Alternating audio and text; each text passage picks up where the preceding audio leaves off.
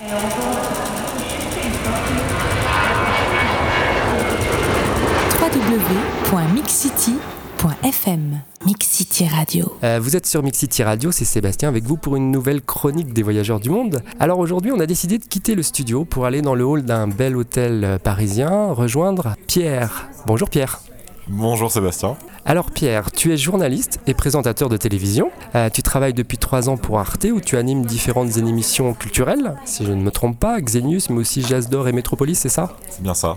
Et si je suis ici avec toi aujourd'hui, c'est pas pour parler de ton activité euh, professionnelle, mais de ta passion pour une ville, Berlin, euh, où tu vis depuis 2006. Alors cette passion pour cette ville laboratoire, comme tu l'appelles, a abouti à l'écriture d'un guide Berlin l'essentiel paru aux éditions Nomades, où tu fais découvrir aux lecteurs plus de 160 60 adresses incontournables, on y reviendra tout à l'heure. Alors avant que tu nous parles euh, de ton guide, j'ai une première question. Euh, l'angoisse de la page blanche a-t-elle été plus forte que le stress devant une caméra de télévision?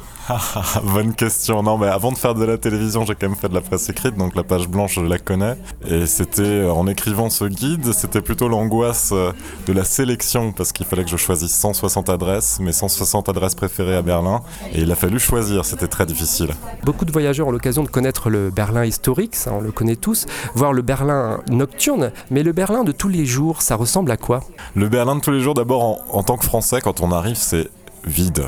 Parce que c'est une ville qui est absolument énorme. Ça fait 9 fois Paris en superficie pour 3 millions d'habitants, alors que Paris en compte 10 millions en journée à peu près. Donc quand on arrive, on a l'impression, au milieu de ces grandes avenues euh, tracées au couteau, euh, d'être dans une ville qui est absolument vide, qui est très différente quand on y est l'été ou l'hiver. Ce sont vraiment deux villes différentes. En hiver, on a très froid, il y a beaucoup de vent, c'est l'impression qui domine. En été, euh, c'est une, une ville verte, la nature, beaucoup de vélos beaucoup de gens qui euh, vivent à l'extérieur. Donc vraiment deux villes différentes. Voilà, en fait, il y a aussi deux villes, deux Berlin différents quand on regarde le Berlin tous les jours. Alors, tu qualifies euh, Berlin, comme je disais tout à l'heure, de ville laboratoire où tout change rapidement. Alors, comment as-tu fait pour sélectionner les 160 adresses de ton guide? Pour, euh, pour revenir un petit peu en arrière, ça fait 7 ans bientôt que je suis à Berlin. Donc 7 ans que je collectionne les bonnes adresses. J'ai fait un listing euh, qui était, euh, voilà, il y en a 160 dans le guide, j'en avais sans doute 500 au départ euh, des adresses que j'aimais. Je suis allé revoir celles que je n'avais pas vues depuis très longtemps. J'ai pris toutes les, nouvelles adresses. J'ai découvert que des lieux que j'adorais avaient disparu, que d'autres dont je ne soupçonnais pas l'existence avaient été apparus à la place. Et, et voilà comment j'ai fait ma sélection. Mais c'est une sélection complètement subjective. J'ai eu aucune instruction de la maison d'édition. J'avais carte blanche surtout. J'avais quatre parties à, remplir et j'ai vraiment décidé de ces adresses en me disant voilà, je, je veux donner mon carnet d'adresses à mon meilleur ami, à ma famille. Où est-ce que je les envoie quand ils arrivent à Berlin? Voilà. Alors la première partie euh, du guide est consacrée principalement à la culture, avec notamment de nombreuses, de nombreuses pages sur le célèbre mur de Berlin, hein, que tout le monde connaît. Euh, et j'y ai trouvé moi un bon plan insolite qui m'a fait beaucoup rire. Euh, c'est le fait de pouvoir visiter Berlin en Trabant. Alors la Trabant, pour ceux qui ne savent pas, c'est la voiture qui s'est sortie à l'époque des usines de l'ex-RDA. Alors comment on fait pour visiter Berlin en Trabant? Comment on fait pour visiter la Berlin en Trabant? Alors il faut passer par une entreprise en particulier, parce qu'il n'y en a plus qu'une seule. Il faut savoir que Berlin, le centre de Berlin est fermé euh, aux voitures polluantes, dont les trabants font malheureusement partie. Donc ça fait quelques années. Moi, quand je suis arrivé à Berlin il y a 7 ans, il y avait encore des trabants dans la ville. Ça fait, je crois, 6 ou 5 ans maintenant que les trabants ont complètement disparu de la ville. Et cette entreprise en particulier a une dérogation pour euh, permettre aux touristes de, visiter Berlin en trabant. Donc on, se, reçoit une petite voiture, on choisit la couleur, bleu, rose, euh, verte. On s'assied dedans et on a un petit autoradio sur lequel on est en liaison constante avec un guide qui est dans, à la tête du cortège et on, sillonne Berlin avec euh, cette voiture mythique. Alors Berlin, donc la ville culturelle, la ville d'art aussi, euh, mais aussi c'est un lieu précurseur de plus en plus en matière de mode, euh, de soirées branchées et aussi, on le sait moins, une ville culinaire. Alors ça, ça va intéresser, je pense, les Français, une ville où il faut bon boire et manger. Alors quelles sont les spécialités locales à ne pas louper lorsqu'on est à Berlin? Attention, Berlin, ne rivalise pas encore avec Paris en termes de cuisine. J'en connais deux, trois des spécialités locales, il y a la boulette de viande, la currywurst, qui est cette saucisse euh, au curry, ou encore le, foie à la berlinoise. C'est pas très appétissant quand je dis ça. En fait, euh, la spécialité à Berlin, c'est cette...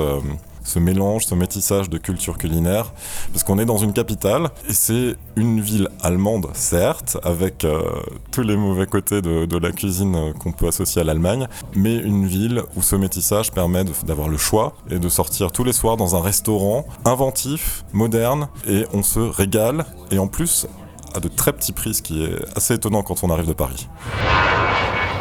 Madame, Monsieur, nous vous rappelons que ce vol est non fumeur et vous informons que l'utilisation... www.mixcity.fm Mix City Radio. Berlin, c'est aussi la réputation d'une ville avec une vie euh, nocturne souvent agitée. Euh, dans ton guide, tu as interviewé le maire de Berlin qui, euh, un poil chevin, décrit les clubs des quartiers de tendance de la ville comme uniques au monde. Alors, Berlin est-elle toujours cette capitale de la fête que l'on connaissait, notamment avec la, Love Parade? Ah, Je ne vais pas contredire le, maire de Berlin quand même, mais à en croire le nombre de Parisiens qui débarquent chaque week-end pour aller au Berghain en sortant du vol EasyJet depuis Paris, je pense qu'on peut dire qu'ils sont uniques au monde, en tout cas en termes euh, d'attraction et d'affluence, ça c'est sûr. Après, moi personnellement, j'avoue que je connais aucune autre ville au monde j'ai pas, pas visité toutes les villes, mais euh, il n'y a aucune autre ville où je vais avec tant de plaisir en boîte. Alors il y a le fameux Berghain dont tout le monde parle, mais il y a encore des, dizaines et des dizaines d'autres clubs qui naissent, qui ferment aussi, puisque donc c'est toujours le côté ville laboratoire.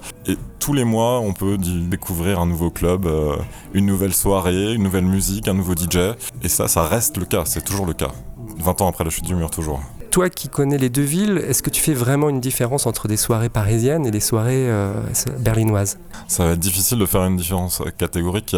Il y a, beaucoup de DJ qui, mixent dans les deux villes. Euh, je dirais que dans les soirées berlinoises, ce qui est assez frappant, c'est que le DJ, en l'occurrence, est vraiment au centre de la soirée, euh, vraiment littéralement. Il est au milieu du club et tout le monde fait la fête autour du DJ, tout le monde danse autour du DJ comme si on était à un concert, puisque dans les soirées parisiennes, on a souvent l'impression qu'on a oublié que le DJ était en fait au centre de la soirée. il est mis sur un côté et il faut le chercher pour le trouver. À Berlin, c'est pas le cas.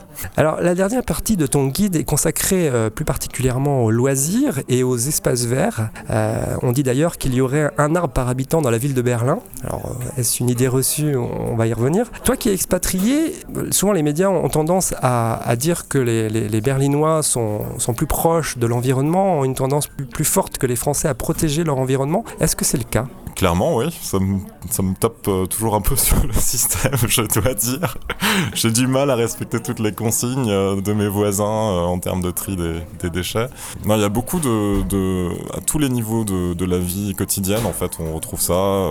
Il y a de moins en moins de Berlinois qui, qui possèdent une, une, voiture. Quasiment tous ont un vélo. On va au supermarché bio. Il faut savoir qu'à tous les coins de rue, il y a un supermarché avec des produits uniquement bio. on fait attention à ne pas manger trop de viande, à savoir d'où elle vient. Il y a des consignes sur les bouteilles qu'il faut rapporter euh, au magasin où on les a achetées, ou en tout cas au prochain supermarché.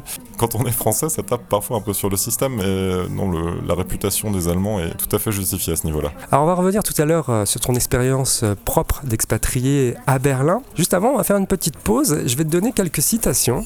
C'est des citations que j'ai trouvées, alors soit propres à Berlin, soit propres à l'Allemagne. Et puis spontanément, comme ça, tu me diras ce que tu en, ce que tu en penses ce qui te vient. Alors, la première citation, euh, c'est certainement une des plus connues lorsqu'on parle de Berlin. Elle est bien sûr de Kennedy. Elle est historique. Ich bin ein Berliner. Alors, est-ce que le Ich bin ein Berliner est toujours d'actualité dans le Berlin euh, contemporain ah, Déjà, à la base, ce qui est assez drôle, c'est que Ich bin ein Berliner, ça veut pas dire je suis un Berlinois, ça veut dire je suis un beignet, ce qui est quand même assez marrant, ce qui a fait beaucoup rire les Allemands à l'époque. Est-ce que c'est toujours d'actualité euh, c'est assez difficile de trouver les vrais Berlinois. Il y a une petite euh, croyance populaire à Berlin qui dit qu'au bout de 7 ans, on est vraiment Berlinois. Donc moi, je crois que j'ai bientôt passé la barre. Maintenant, quand euh, je regarde autour de moi mes amis qui sont nés à Berlin et qui vivent encore à Berlin aujourd'hui, ils précisent toujours encore s'ils viennent de Berlin-Est ou de Berlin-Ouest. Donc cette euh, citation, qui était donc la citation de JFK au moment de la partition de Berlin, elle est toujours de ce point de vue-là d'actualité.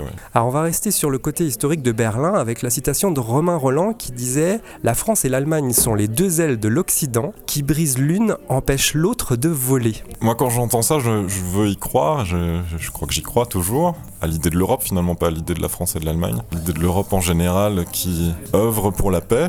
Peut-être un peu naïf, mais c'est comme ça que, que je l'ai vécu euh, et que je la vis encore aujourd'hui. En tout cas, à Berlin, il y a un, un engouement assez nouveau de la jeunesse pour l'Allemagne pour sa capitale en tout cas, qui donne beaucoup d'espoir et une curiosité des Berlinois à l'égard des Français.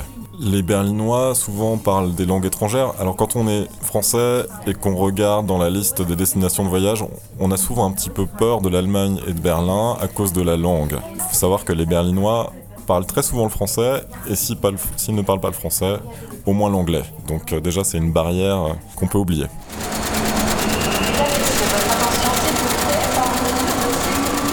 www.mixcity.fm Mix City Radio. C'est pas une citation, là c'est un proverbe allemand. Le plus lourd bagage pour un voyageur, c'est une bourse vide. Moi, ça correspond en tout cas pas du tout à ma mentalité euh, en voyage parce que je préfère voyager avec une bourse vide euh, qu'avec une bourse pleine.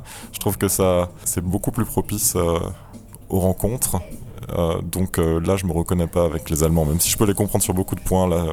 Moi, ce que je te propose maintenant, c'est la citation d'un Français qui parlait de l'Allemagne, Victor Hugo, qui disait Tout un art complet, la musique, en parlant de la musique, admirable en Italie et plus admirable encore en Allemagne, appartient au rêve. Alors, est-ce que la musique, on parlait de la musique électro tout à l'heure, est-ce que la musique fait partie intégrante de la vie des Allemands? Donc tu dis rêve, pas R-A-V-E, mais R-E accent circonflexe V-E. Oui, la musique fait partie des Allemands. Euh, moi, ce que je remarque, oui, pour la musique électronique, oui. Maintenant, pour la musique locale, ou traditionnels, les Allemands sont beaucoup moins proches de leur propre culture musicale que les Français. Euh, c'est lié, je crois, à une raison très simple, c'est qu'en France, on avait ce système de quotas qui nous a habitués à la radio, notamment à entendre beaucoup de musique française en français. Les Allemands ont, euh, bah, depuis la, la, fin de la Seconde Guerre mondiale, eu toujours un petit peu honte de leur culture, etc. Et surtout, ils ont pris l'habitude aussi à la radio d'entendre des musiques internationales, des musiques en anglais, euh, venant des États-Unis ou d'ailleurs. Donc à ce niveau-là, ils sont peut-être un petit peu moins bons que nous. Alors je te propose de terminer ces, citations par un proverbe que je cite à quasiment tous les voyageurs que j'interviewe. C'est un proverbe tibétain. Ce proverbe tibétain dit Le voyage est un retour vers l'essentiel. Alors est-ce que pour toi, le voyage en général est un retour vers l'essentiel? Oui, euh, c'est le seul moment où moi j'éteins mon téléphone portable et où je refuse de lire mes mails. On va revenir un peu à ton expérience, toi, de voyageur et d'expatrié euh, à Berlin. Euh, si tu avais des anecdotes à nous raconter, finalement, le Berlin pour toi c'est et le voyage pour toi, ça symbolise quoi?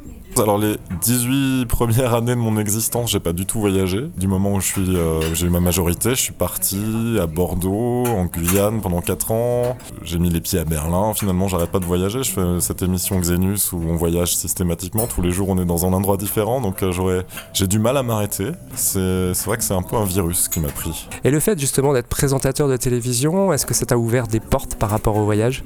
Je pense que je voyagerai pas autant, mais euh, quand, on, quand la caméra s'arrête de tourner, 네. La première chose que je fais, la première chose que fait ma collègue Dorta d'ailleurs avec qui je présente l'émission en duo, c'est de booker, de réserver un billet d'avion et de repartir en voyage. Alors euh, je pense que c'est pas la seule raison pour laquelle je voyage. Le fait d'être présentateur télé, je voyage sans arrêt. Je disais avant que c'était un virus, mais c'est un bon virus quand même parce que ça me fait du, beaucoup de bien. Donc présentateur télé, mais donc euh, écrivain. Donc je rappelle les références de ton guide, Berlin l'essentiel, aux éditions euh, Nomade. Alors j'imagine qu'on peut l'acheter dans toutes les bonnes librairies. Dans toutes les bonnes librairies, en physique et puis sur Internet aussi. La question que je pose toujours pour terminer mes interviews à chaque voyageur, c'est as-tu des nouveaux projets de voyage pour, euh, dans le court ou moyen terme? Bah écoute, dans les prochaines semaines, on ne tourne pas pour Xenius, donc on ne voyage pas avec Dorta. Et j'ai prévu de continuer à voyager quand même. Et je pars euh, à Johannesburg. Belle destination. Bah écoute, on te remercie euh, beaucoup Pierre. Bon voyage Merci beaucoup Sébastien. Et je vous rappelle que vous pouvez retrouver l'interview de Pierre et celle des autres voyageurs du monde en vous connectant sur www.mixcity.fm.